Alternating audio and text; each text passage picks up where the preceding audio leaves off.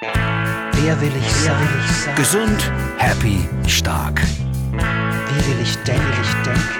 Der Podcast für Selbstmanagement. Wie will ich reden? Wie will ich reden? Mit Ursula Maria Neubauer. Wo gehe ich? Wo gehe ich? Sich zusammenreißen und etwas aushalten können. Das ist in Japan hoch angesehen und in der Wertekultur stark verankert.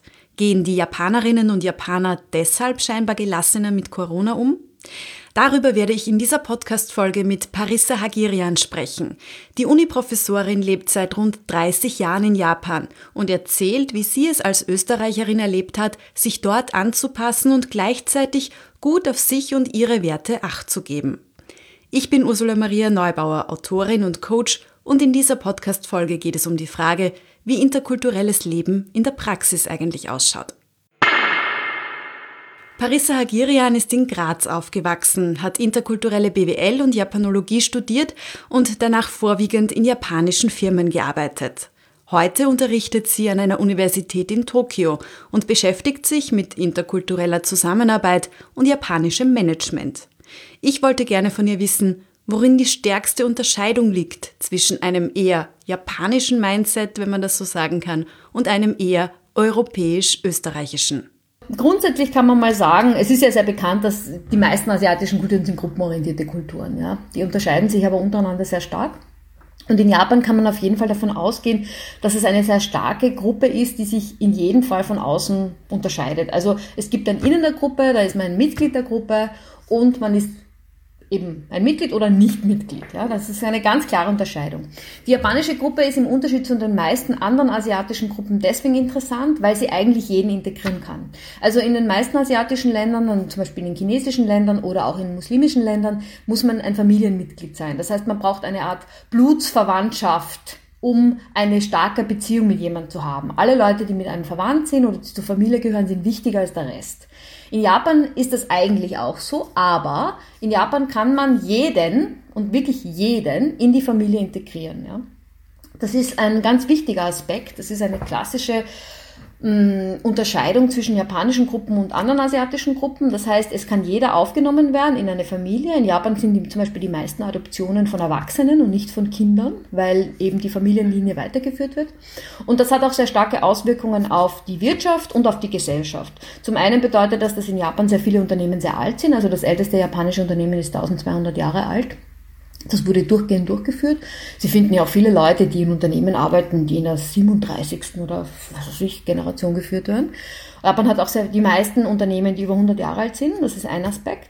Das sieht man auch heute noch in der japanischen Unternehmung. Aber das ist auch ein ganz klarer Aspekt von der Gruppenfindung in Japan. Das heißt, wenn man ein Teil der Gruppe ist, dann ist man ein Mitglied und dann hat man eben gewisse Pflichten und auch gewisse Vorteile. Ja? Aber man ist praktisch mitgehangen, mitgefangen, wie in einer Familie, kann man fast sagen. Ja? Und äh, das äh, bedingt einfach gewisse Verhaltensweisen. Das heißt, die, die als Letzte in die Gruppe kommen, die die Jüngsten sind, die haben am wenigsten zu sagen. Ja? Und das spiegelt sich natürlich auch in der Kommunikation wieder. Ältere Leute reden mehr, die haben mehr Macht, die haben auch mehr emotionale Macht, die können sich besser durchsetzen, die werden auch mehr angehört und man muss sich mehr oder weniger in die Gruppe sozialisieren, durch äh, Mitmachen, durch Zuschauen, durch auch den Mund halten vielleicht und mehr oder weniger wächst in der Gruppe auf oder beteiligt sich an allen Dingen und wird dann eben langfristig gesehen ein etabliertes Mitglied. Und äh, das ist zum Beispiel äh, schon einmal ein grundlegender Unterschied. Sie können in einer europäischen Gruppe, wenn es jetzt nicht unbedingt eine Familiengruppe ist oder in einer Firma oder einem Sportclub, reinkommen, ihre Rolle sehr stark selbst definieren, egal zu welchem Zeitpunkt sie reinkommen. Das geht zum Teil über Leistung, das geht zum Teil über personal, personelle Stärke, das geht über Rhetorik, Charisma, da gibt's viele Faktoren. Und sie können die Gruppe auch schnell wieder verlassen, wenn es ihnen nicht mehr Spaß macht. Ja? Und dementsprechend sind äh, westliche Gruppen, auch Organisationen, sehr drauf, drauf, äh, stark darauf eingestellt, dass Leute kommen und gehen.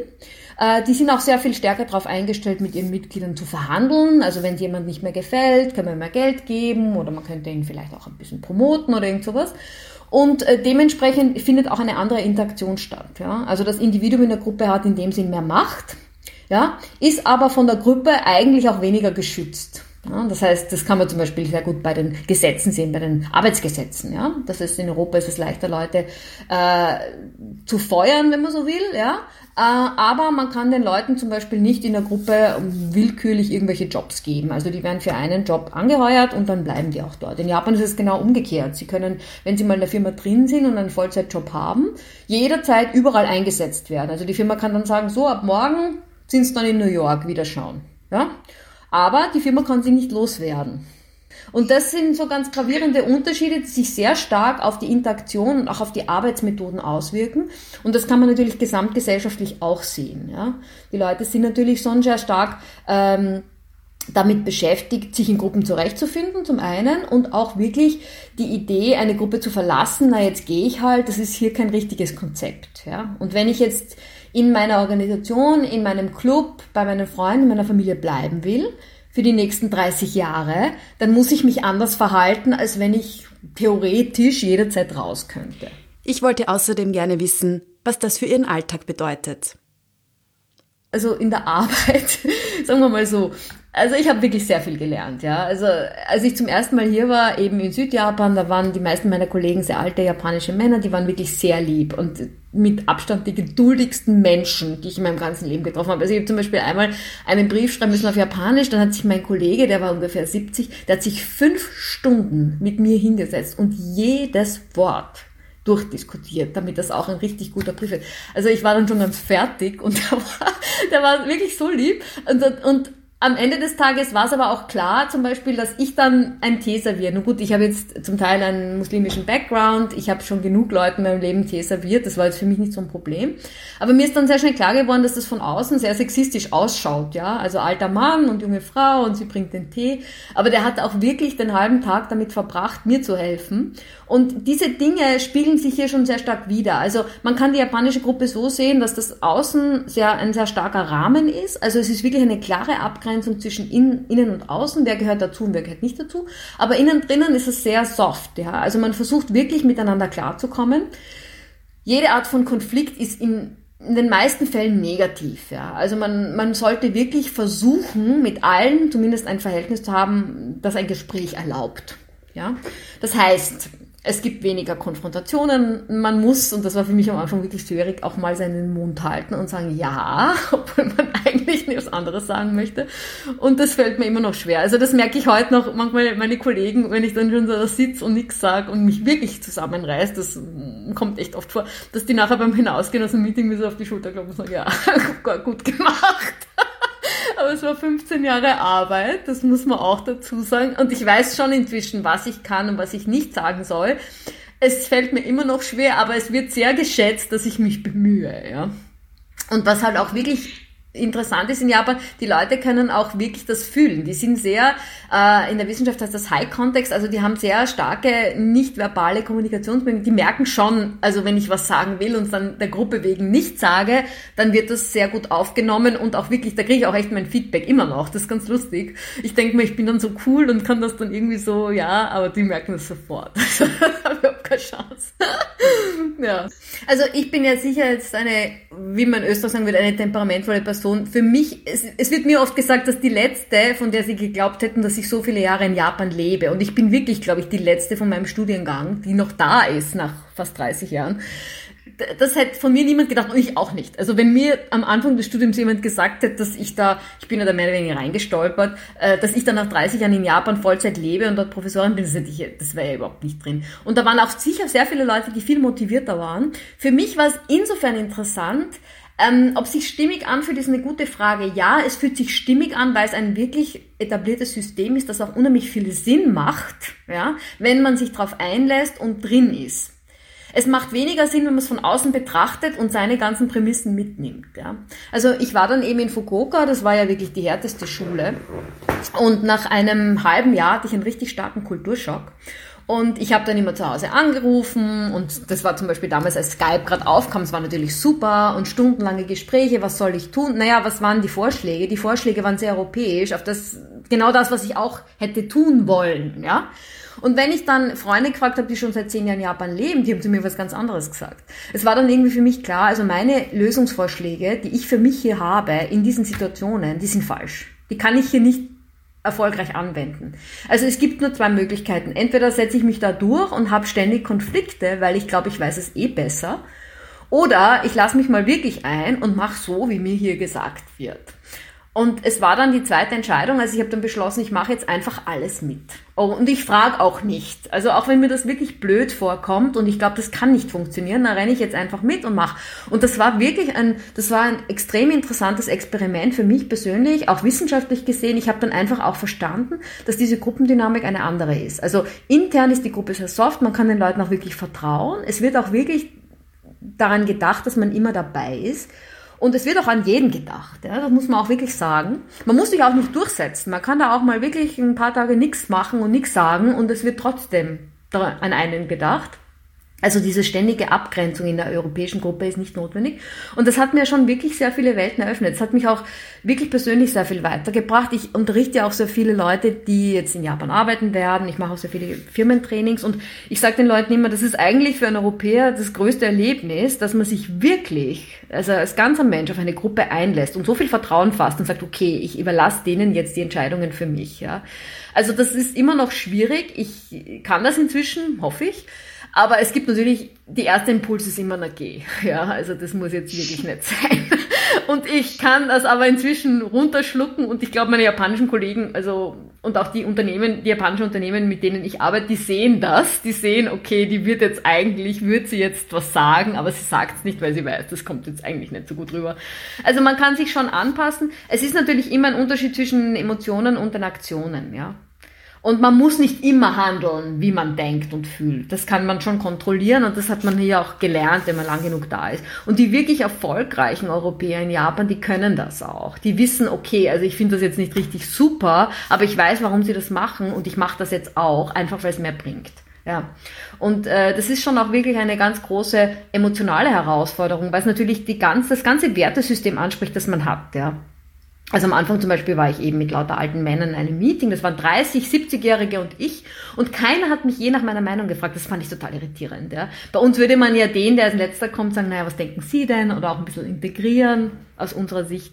Und in Japan hat sich dann herausgestellt, die wollten mich nicht fragen, weil sie gedacht haben, vielleicht ist mir das peinlich, ja, wenn ich da vor lauter so viel älteren Leuten was sagen muss. Und eigentlich aus Rücksicht haben sie nicht gefragt. Das ist aber natürlich ganz anders rübergekommen. Und das war irgendwie für mich auch wirklich so ein einschneidendes Erlebnis, dass ich mir gedacht habe, naja, ich bin eigentlich gewohnt, dass mich jeder fragt, ja. Und vielleicht ist es auch mal okay, wenn ich meine Meinung nicht alle fünf Minuten kundtue. da kann ich ja vielleicht auch was lernen. Also von daher ist es schon, es ist wirklich sehr interessant gewesen. Ich habe da sehr viel gelernt, aber man muss natürlich dazu sagen, das interkulturelle Lernen ist extrem anstrengend. Also das kann man schwer man kann es eigentlich nur über Fehler machen und das muss man auch emotional durchstehen. Also das ist jetzt kein spaßiger Prozess. Das sage ich auch immer zu meinen Studenten. Äh, das hört sich lustiger an, als es ist. Es ist ein wahnsinniger Wachstumsprozess, auch persönlich. Und ich möchte es nicht missen. Also ich hätte nie gedacht, dass ich persönlich mich so stark verändere, dadurch, dass ich nach Japan übersiedle. Ich habe eher gedacht, ich werde professionell besser. Aber das findet auf allen Ebenen statt. Man kann sich da schwer entziehen. Relativ zurückhaltend reagierten die Japanerinnen und Japaner, so hatte es zumindest den Anschein, auch auf Corona. Ob das daran liegen könnte, dass Japan in Sachen Naturkatastrophen immer wieder schwer getroffen wird, das sagt Parisa Hagirian dazu. Ich will nicht sagen, dass die Leute das gewöhnt sind, aber das passiert hier eben. Und dann ist es aber auch so, dass man nicht zu Hause sitzt und fernschaut und was über ein Virus hört, sondern dass das Haus wirklich wackelt und die Gläser aus dem Fenster fallen und dass Leute auch sterben, ja. Und äh, dass man auch Leute kennt, die sterben. Ja, und das sind Dinge, die, also zum Beispiel, wenn Sie so ein großes Erdbeben hier mal erlebt haben, da ist auch alles zerstört. Ja, also ich kann mich erinnern, ich war beim großen Erdbeben an meiner ersten Uni, da war dann am nächsten Tag die ganze Unifassade zerstört. Da, da, äh, da konnte man dann zwei Tage nicht rein, weil es wurde renoviert, oder es war ein Taifun und man konnte zwei Tage nicht aus der Straße raus. Es war auch alles überflutet, ja, und die Autos waren umgeschützt. Also man kann das ja auch sehen hier, ja.